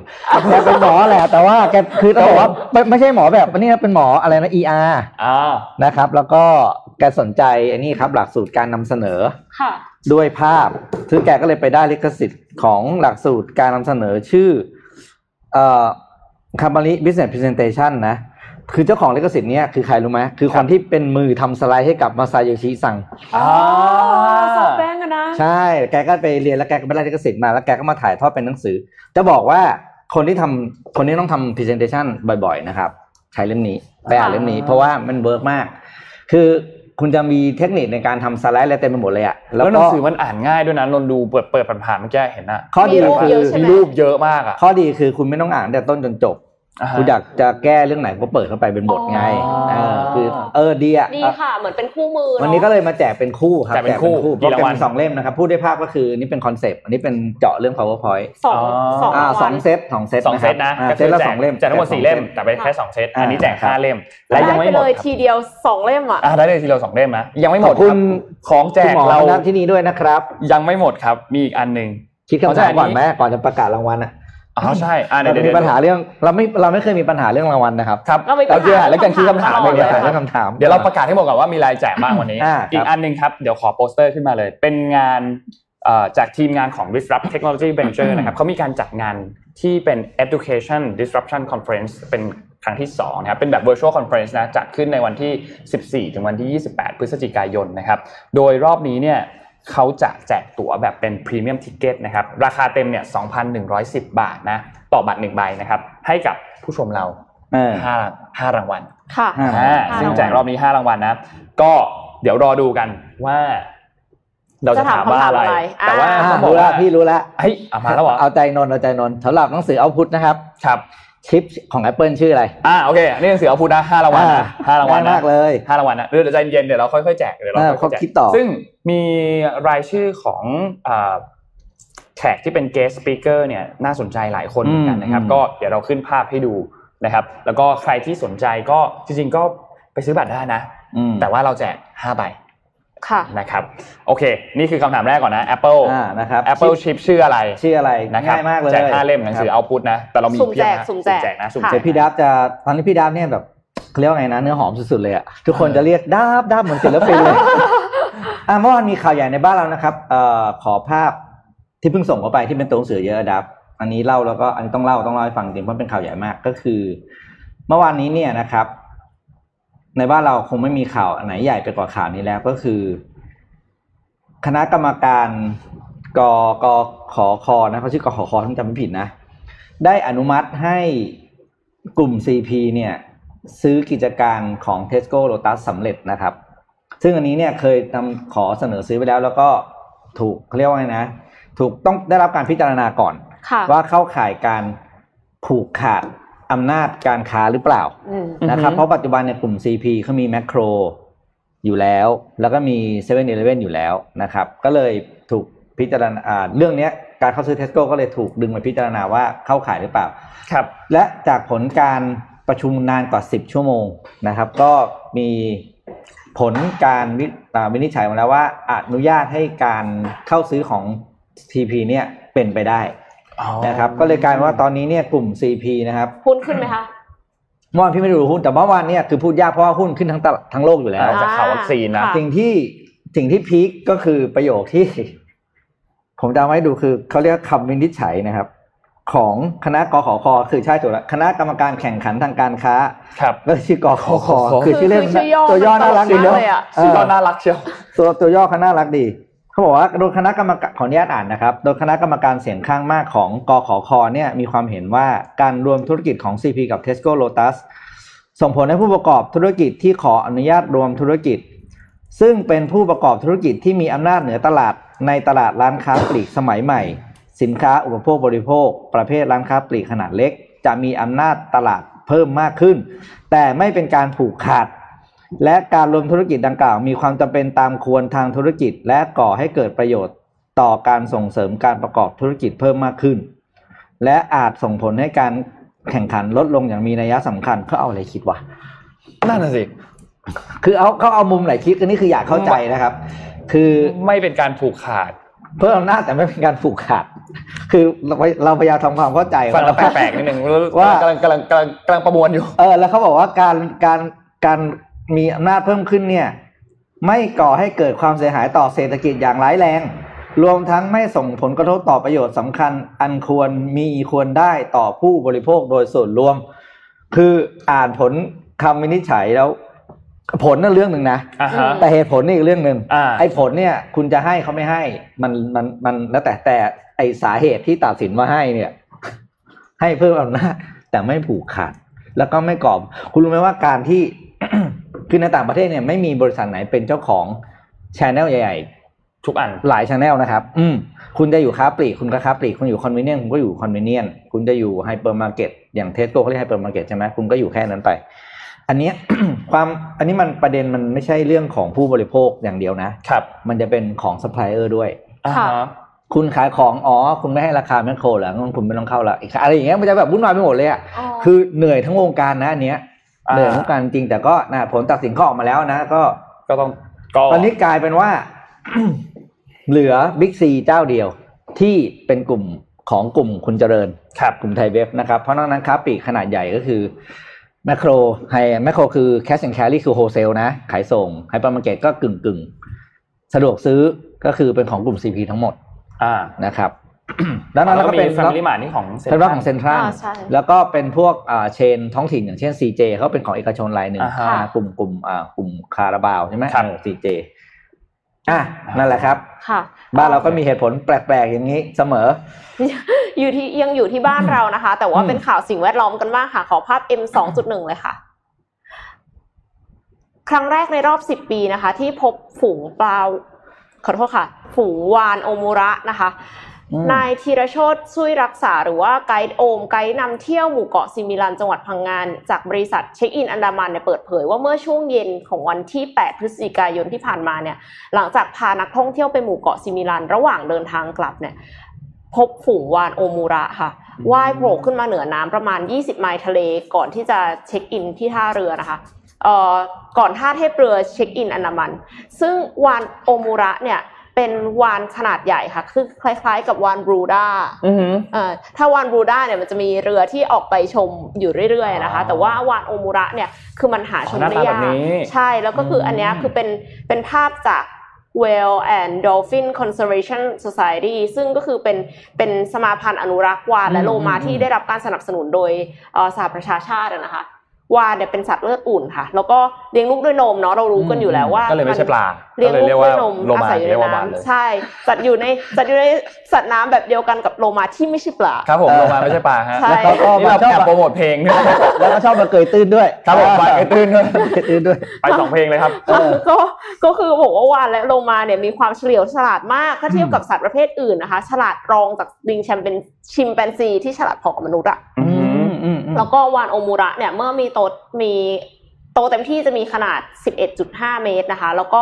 ถือว่าเป็นพันธุ์ที่หายากใกล้สูญพันธุ์นะคะ ก็คือเป็นข่าวดีที่เราพบ วานอยู่ใกล้หมู่เกาะซิมิลัน เพราะว่าวานวานโอมูระเนี่ยเขาบอกว่าเออคือไกด์โอมเนี่ยบอกว่าเป็นครั้งแรกในรอบ 9 ปีนะคะ ที่เดินทางไปกลับหมู่เกาะซิมิลัน แล้วเห็นวานมากขนาดนี้อืมเห็นวานโอมูระปกติแล้วคือจะเห็นแค่แบบตัวสองตัวอะไรเงี้ยอันนี้คือมากกว่า 15 ตัวโอ้โหนี่เป็นคือเป็นฝูงใหญ่เป็นเลยฝูงนะเลยจริง ๆ ก็คืเฮ้ยอนี่เขามาเกาะม็อบปะเนี่ย นักท่องเขามาเกาะขึ้นสองตัวเขาเขาชุมนุมอะไรกันปะเนี่ยชุมนุมชุมวานุนมมาชุเกิมนนุมเกินห้าตัวก็แย่แล้วใช่ไหมเออเกินห้าตัวก็คือเดี๋ยวผิดเดี๋ยวผิดใช่พปะรผิดกพรกนะอ๋อเออผิดพรกแล้วน้องวานเดี๋ยวเหอะค่ะก็คือน่าจะเกิดจากการที่มีการปิดเกาะปิดเกาะอ่าเพราะว่านักท่องเที่ยวต่างชาติมันก็ไาสงบเยใช่ไหมใช่อ๋อตั้งเขาก็มาตั้งเที่ยวเก้าได้เดือนก็เลยทำให้ธรรมชาติเริ่มกลับคืนมาสวยงาม ทีนี้เขาก็เลยอยากจะให้อยากจะให้คนเนี่ย คนไทยไปเที่ยวกันบ้างอืมเพราะว่าคนไทยไปเที่ยวก็จะได้เห็นความธรรมชาติสวยงามในตอนอืมที่ไม่มีนักท่องเที่ยวมากมายก่ายกองนะคะอ่าแล้วก็คือเอ็มก็เพิ่งไปภูเก็ตมาก็รู้สึกว่าคนน้อยจริงอืมๆก็สงสารคนในพื้นที่เหมือนกันที่อืมแบบธุรกิจเนี่ยกลัวจะอยู่ไม่ได้ครับก็อืมถ้าใครที่มีโอกาสก็อยากจะไป อยากจะให้ไปไกลกว่าที่ขับรถไปถึงจากกรุงเทพอืมใช่สักนิดนึงภูเก็ตเนี่ยเลยดีจริงๆนะมันดีมากเลยนะมันเหมือนเป็นแบบ เป็นเหมือนเป็นอีกประเทศหนึ่งเหมือนกันนะแล้วไปแล้วก็แบบมีความสุขอะไปที่ตรงต้องไปแหลมพรหมเทพด้วยใช่ไหมต้อโอ้งโหไปเฮ้ยแหลมพรหมเทพเนี่ยทุกคน sun ฮะเซ็ตทุกคนมองตานนท์นะครับ การที่จะดูพระอาทิตย์ตกครับ ไม่มีที่ไหนดีเท่าแหลมพรหมเทพแล้วฮะมันไม่สำคัญเท่าดูกับใครเปล่าวะนนท์อ่าสำคัญที่อยู่ที่แหลมพรหมเทพแล้วกันแหลมพรหมเทพดีจริงๆดีแบบเออดีมากตกแบบ คาตาเลยอะอืมติ๊กเดี๋ยวเรตติ้งจันนนท์ตกนะเออคือต้องนี่ต้องปั่นไงนี่ปั่นปั่นขึ้นปั่นนี่ปั่นเรตติ้งได้ขึ้นอยู่โอเคนนท์ขอพาไปเรื่องข่าวการเมืองไทยนิดนึงพอดีเราอ่ายังไม่ครัได้บพูดถึงเราเราไม่ได้พูดถึงจานทร์อังคารไม่ได้พูดถึงอืมเราเมื่อวันอ่าวันที่ 8 วันอาทิตย์ที่ผ่านมาเนี่ยอย่างที่เราทราบว่ามีการชุมนุมใช่ไหมครับอืมที่บริเวณอนุสาวรีย์ประชาธิปไตยใช่ไหมครับเอ่อคณะรัษฎร 2563เนี่ยนะครับ ก็อย่างที่เราทราบว่าเขามีข้อเรียกร้อง 3 ข้อที่ชัดเจนมากๆข้อทีหนึ่1 ก็คือการให้อ่าพลเอกประยุทธ์ลาออก ข้อที่ 2 การร่างรัฐธรรมนูญฉบับประชาชนให้มีการแก้ไขรัฐธรรมนูญนะครับ แล้วก็อืมข้อที่ 3 ก็คือปฏิรูปสถาบันพระมหากษัตริย์ให้อยู่ใต้รัฐธรรมนูญใช่ไหมครับอืมซึ่งก็เป็น 3 ข้อที่อ่าทางด้านอ่ากลุ่มผู้ชุมนุมเนี่ยออกมาประกาศนะครับ ทีนี้การชุมนุมในวันนั้นเนี่ยเกิดอะไรขึ้นบ้างนะครับ อย่างที่เราเห็นภาพครับว่ามีการ ฉีดน้ำเกิดขึ้นนะ มีการฉีดน้ำเกิดขึ้นจากทางฝั่งของเจ้าหน้าที่ตำรวจ แล้วก็ทางฝั่งผู้ชุมนุมเนี่ยก็มีการเตรียมที่จะไปส่งเหมือนกับเป็นเอ่อเขาใช้คำว่าราษฎรสารถึงพระมหากษัตริย์อืมนะครับ มีการเขียนจดหมายเข้าไปนะครับ ซึ่งทางด้านอ่าเจ้าหน้าที่ตำรวจเนี่ยก็มีการใช้ทั้งเอ่อเขาเรียกว่าอะไรลวดหีบเพลงที่เอามาอ่าจัดการเขาลวดหีบเพลงมันคือแบบเหมือนเป็นขดลวดที่เป็นม้วนๆอะกลมๆม้วนๆม้วนๆอะอืมเอามาวางนะครับ แล้วก็มีการใช้อ่า รถเมย์ใช่ไหมรถเมย์มาบังอืมมาบัง ซึ่งซึ่งรู้สึกว่าทางด้านขสมกเขาบอกว่าเขาไม่เห็นด้วยนะ ที่เอารถเมย์มาบังอะ แต่ว่าสุดก็เอามาบังอยู่ดีอะนะ ซึ่งก็อย่างที่เราเห็นว่าการชุมนุมที่เกิดขึ้นในวันนั้นเนี่ยต้องต้องบอกว่ามีคนได้รับบาดเจ็บนะครับ มีคนได้รับบาดเจ็บจากจากที่อ่ามีการฉีดน้ำรอบนี้นะครับ แล้วก็อ่ามีการใช้อันนี้ด้วย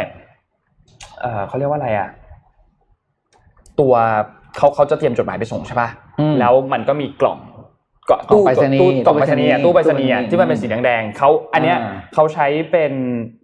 เอาเข้าถังขยะมาอ่าอ๋อซื้อถังขยะมาใหม่นะค่ะไม่ได้ขโมยแล้วก็มาไม่ใช่พ่นแล้วก็พ่นค่ะสีแล้วก็เพ้นท์ให้มันเป็นรูปคือเหมือนเป็นกิมมิคอันหนึ่งอ่าในงานนั่นแหละเป็นกิมมิคอันหนึ่งในงานนะครับ ที่จะสื่อสื่อสารว่าแบบจะส่งจดหมายนั่นแหละนะครับ ทีนี้ก็อย่างที่เห็นว่ามีการเขียนจดหมายมานะครับ ซึ่งปัญหาอันหนึงของเจ้าหน้าที่ตำรวจเนี่ยคือ เจ้าหน้าที่ตำรวจไม่รู้ว่าจะเจรจากับใคร เพราะว่าการแกนเขาเรียกว่าการชุมนุมในรอบนี้เนี่ยมันคล้ายๆกับที่ฮ่องกงคือมันเป็นแบบ leaderless คืออมไม่รู้ว่าจะไปคุยกับใครดี แล้วอืมกลุ่มโอเคมีกลุ่มที่บอกว่าตัวเองเป็นแกนนำแต่ว่ากลุ่มที่เป็นแกนนำเองเขาก็พูดชัดเจนว่าเขาก็ไม่สามารถที่จะ represent เสียงอืมของผู้ชุมนุมทั้งหมดได้ว่าค่ะความต้องการของผู้ชุมนุมแต่ละคนเนี่ยเป็นยังไง เพราะว่าประเด็นในการชุมนุมรอบนี้ต้องบอกว่ามันมีหลายประเด็นมากนะมันไม่ได้โอเคสามข้อเรียกร้องอันนี้คือสามข้อเรียกร้องหลัก แต่มันยังประเด็นอื่น ๆ ด้วยที่มีการพูดถึงขึ้นมา เช่น เรื่องของการยกเลิกภาษีเกี่ยวกับตัวผ้าอนามัยอืมพูดถึงเกี่ยวกับเรื่องของการให้อ่า LGBTQ สามารถจดทะเบียนแต่งงานได้อืมแล้วก็ยังมีประเด็นอื่น ๆ ที่มันค่อนข้างหลากหลายมาก ๆ ที่ถูกพูดถึงในการชุมนุมในรอบนี้นะครับอืมซึ่งมันก็เลยสร้างปัญหาให้กับทางเจ้าหน้าที่ตำรวจมากพอสมควรเหมือนกันในการที่จะจัดการ กับ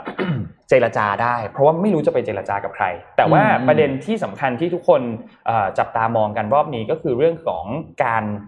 เอ่อฉีดน้ำการฉีดน้ำในรอบนี้เนี่ยเจ้าหน้าที่ตำรวจกับทางผู้ชุมนุมที่อยู่ในพื้นที่เนี่ยพูดไม่เหมือนกัน ผู้ชุมนุมที่อยู่ในพื้นที่บอกว่าไม่ได้รับไม่ได้รับสัญญาณไม่ได้ยินเตือนเสียงสัญญาณเสียงแจ้งเตือนว่าเตือนกำลังจะฉีดจะฉีดจะมีการฉีดน้ำเกิดขึ้น แต่เจ้าหน้าที่ตำรวจก็ออกมาย้ำว่าการฉีดน้ำอันนี้เนี่ยมีการส่งสัญญาณเตือนออกมาบอกก่อนแล้ว ว่าจะฉีดน้ำนะครับ ซึ่งเรื่องนี้เนี่ยก็ คือมันก็ยากเหมือนกันว่าจะบอกว่าใครพูดถูกพูดผิด เพราะว่ามันก็มีความ make sense ว่าโอเค ผู้ชุมนุมทุกคนอะนนเชื่อว่านะ ไม่มีทุกคนไม่ได้ยินหรอก ไม่ได้ยินแบบเดียวกันหรอกไม่ใช่จะมีไม่ใช่ไม่ใช่ทุกคนที่ได้ทุกคนที่จะได้ยินแบบเดียวกันใช่เพราะว่าอาจถ้ากลุ่มที่อยู่ใกล้ๆอาจจะได้ยินกลุ่มที่อยู่ไกลๆอาจจะไม่ได้ยินก็ได้ค่ะอันนี้ก็มีความเป็นไปได้ ส่วนทางด้านเจ้าหน้าที่ตำรวจเอง แม้ว่าจะมีการแจ้งแล้ว แต่ก็ไม่ไม่ไม่ทราบเหมือนกันว่า เราก็ไม่รู้เหมือนกันว่าเขามีการประกาศดังแค่ไหน ทั่วถึงมากแค่ไหน มันถูกต้องตามอืมหลักสากลหรือเปล่าอย่างที่พี่แท็บเคยเอามาให้ดูว่าอืมมีว่าหลัการสจะฉีดน้ำเนี่ยหลักสากลค่ะ มันเป็นยังไง ซึ่งการที่ตำรวจบอกว่าใช้ตามหลักสากลก็ต้องมาดูว่าหลักสากลของเจ้าหน้าที่ตำรวจเนี่ยคือสมุดเล่มไหนตามหลักอันนี้นี่นี่นี่นี่โอเค ถ้าเป็นแบบนั้นเราก็ต้องมาดูกัน ทีนี้ก็หลังจากนี้เนี่ยก็ต้องมารอดูแล้วว่าสถานการณ์บ้านเมืองจะเป็นยังไงต่อนะครับเขาก็มีการไปสัมภาษณ์พบทบนะครับพบทบคุณนรงพันธ์จิตแก้วแท้เนี่ยนะครับ ผู้บัญชาการทหารบกนะครับ ก็ มีการถามทิ้งท้ายเกี่ยวกับเรื่องของประเด็นการรัฐประหาร ถามว่ามีโอกาสที่จะเกิดการรัฐประหารไหมและโอกาสการเกิดรัฐประหารยังเป็นศูนย์อยู่ไหมนี่คือคำถามทางด้านพวทบก็บอกว่าติดลบก็คือไม่เกิดขึ้นแน่นอนอืมนะครับอืมซึ่งหลังจากนี้ก็ต้องรอดูต่อครับว่าจะเป็นยังไงนะครับสำหรับสถานการณ์บ้านเมืองเรานี่คืออัปเดตล่าสุดเมื่อวานนี้รู้สึกมีการแต่งตั้งข้าราชการอันหนึงที่เป็นภรรยาของคุณธรรมนัฐพรหมเผ่าที่เป็นรัฐมนตรีช่วยนะครับ ประเด็นนี้ก็ก็ถูกพูดถึงในโลกออนไลน์พอสมควรเหมือนกันเดี๋ยวเราก็ติดตามกันต่อไปว่าเรื่องนี้เนี่ยจะเป็นยังไงต่อนะครับ แต่นี่ก็เป็นอัปเดตล่าสุดจากการเมืองไทยของเรา แต่วันนี้จะไม่มีชุมนุมเพราะเขาซื้อของกัน อ่าใช่ครับวันถูนี้กต้องสิบเอ็ดสิบเอ็ดทุกคนซื้อของหมดฮะจะไม่มีการต้องช้อปปิ้งก่อนสิเดี๋ยวค่อยว่ากันเดี๋ยวค่อยว่ากันทุกคนระมัดระวังการใช้เงินกันด้วยนะอ๋อ11ใช่ใช่เดือนเดี๋ยวสิบเอ็ดเนี่ยเอ่อเป็นการลดที่ใหญ่ที่สุดของปี อืม แต่ว่ามีมีบทวิจัยเขาบอกว่าจริง ๆ แล้วอะมันไม่ได้ลดเยอะขนาดนั้นหอ่าฮะมายความว่ายกเว้นว่ามีสิ่งที่เราเล็งอยู่แล้ว แล้วอันนั้นน่ะมันทำโปรโมชั่นหนักจริงๆครับแต่ว่าโดยทั่วๆไปอะค่ะไอไอส่วนต่างอะไม่ได้เยอะไม่มาได้กต่างมากถ้าเทียบกับความลำบากที่เราต้องไปกดคูปองอ่าใช่แต่ตอนเที่ยงคืนถึงตีสองอย่างง่วงอะสุดง่วงเราไม่ซื้อรายงานเราไม่กดเราอ่าเรามุ่งมั่นมากลบว่าแอปจะเก็บเก็บตังค์ไว้ซื้อยัง Play ห้าอ่า ซื้อเพย์ห้าก่อนใช่ไหมโอถูกเคต้องฮะ ค่ะอ่าเดี๋ยวต้องถามคำถามไม่จบอ่าน้องเนมจะถามอะไรนะ ค่ะ ก็เนื่องจากว่าได้ทีเดียวสองเล่มอืมอ่าถามก็เลยต้องยากนิดนึงอ่าค่ะ ก็เลยอยากจะให้แชร์ประสบการณ์การก้าวข้ามขีดจำกัดของตัวเองค่ะแล้วก้าวขายาวๆไงไม่ใช่ไม่ใช่เหรอค่ะพี่เอาไม่ใช่เหรอปิ๊กก้าวขายาวๆก้าวครับผข้ามมขีดจำกัดก็วันนี้นนท์ไปก่อนนะครับเดี๋ยวใจเย็นใจเย็นใจเย็นใจเย็นใจเย็นเดี๋ยวเดี๋ยวอะตอบจะเข้าเลืมาอกนะครับเดี๋ยวจะเลือกผู้โชคดีอ่าสามอันรายนี้สองรางวัลนะแล้แล้ววก็ก็เอ็มน้องเอ็มจะเป็นผู้เลือกเองนะคอีรับกอันหนึ่งรางวัลสุดท้ายแล้ว ที่เราจะแจกบัตรเข้างานกันอ่าครับอันนี้ทั้งหมดห้างานรางวัลนี้น่าสนใจมากค่ะถามว่าอะไรดีอะเดี๋ยวก่อนเราเราบอกไปแล้วใช่ป่ะว่างานเกี่ยวกับอะไรอ๋อบอกแล้วบอกแล้วเราบอกแล้วอ่าเป็นเกี่ยวกับเรื่องของ education อ่านะคะ education เกี่ยวกับเรื่องการศึก education ษา disruption แต่ถ้าทุกคนสงสัยเรื่องการศึกษา แล้วก็อยากรู้ว่าจะทำงานอะไรดีก็คาราวิซ่านะครับเออขอบคุณมากค่ะ แต่ว่าเราแจกบัตรก่อนงานนี้ห้ารางวัลถามว่าอะไรดีอะงานเขาจัดที่เท่าไหร่ อ่าได้เป็นเป็น period นะ เป็นช่วงระหว่างวันนี้ช่วงวันที่ถึเท่าไหร่งวันนี้อืมเข้าไปดูงานจากวันที่เท่าไหร่ถ้าคุณตอบถูกอืมเราสุ่มแจกห้ารางวัลอ่าค่ะครับนะครับ ก็จะได้รางวัลไปอืมนะฮะอะส่งท้ายด้วยข่าวของลูกพี่ครับ ลูกพี่ผมอุ้ยเอฟเฟกต์มาพอดีเลยครับเอฟเฟกต์มาพอดีนะเดี๋ยวเหงาอะขอภาพเขาไม่ได้มาหาเราใช่ไหมคะมันไม่มาหาเราไม่มาหาโอเคเราอะครับผมขอภาพ P P หนึ่งขึ้นมาก่อนครับ เอ้ยอ่า P หนึ่งแหละอะอันนี้ได้เห็นในภาพเนี่ยคือ สิ่งที่เรียกว่า เห็นเห็นถาดสีดำๆนั้นไหมครับ นี่คือนวัตกรรมใหม่ของ Amazon นะครับ ชื่อ Ame- Amazon Dash Smart Shelf นะครับ ลูกพี่ของพี่ปิ๊กตัวเชลฟ์หรือแผ่นถาดรองเนี่ยนะ มันจะเป็นอ่าฮะเขาเรียกว่าเป็น IoT นะครับ ไม่ใช่ขำๆนะไม่ใช่ถาดพลาสติกคุมไปวางธรรมดานะไอ้ถ่ายสีดำๆอันนั้นใช่ไหมถาดเทียมนั้นเนี่ยแต่อ่าเขาเรียกว่าไงนะฟังก์ชันของมันก็คือมันจะทำการสั่ ชั่งงน้ำหนักซื้อชั่งน้ำหนักของที่วางบนนี้ค่ะเช่นแก้วใช่ไหมอะอ่าลองโพสต์อีกแล้วก็ตามเนี่ย เมื่อถึงระดับที่น้ำหนักคือใช้ไปเรื่อยๆน้ำหนักมันจะลดลง พอน้ำหนักถึงเกณฑ์ปุ๊บมันจะสั่งของมาส่งเองเลยอืมก็คือมมันเหมาะสำหรับเนี่ยอย่างอย่างสำนักงานคือมันดีใช่ไหครับต่อ amazon.com ไง ดีดีต่อเขาอะดีต่อเขาอะ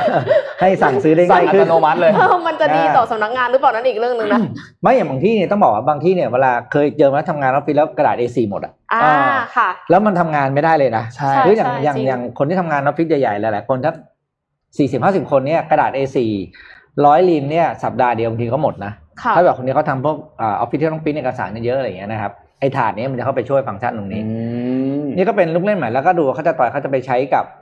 อะไรได้อีกหลายอย่างเช่นอย่างตัวอย่างเขาก็ยกให้ดูเนี่ยแก้วน้ำใช่ไหมตามร้านกาแฟอย่างเงี้ยบางทีเนี่ย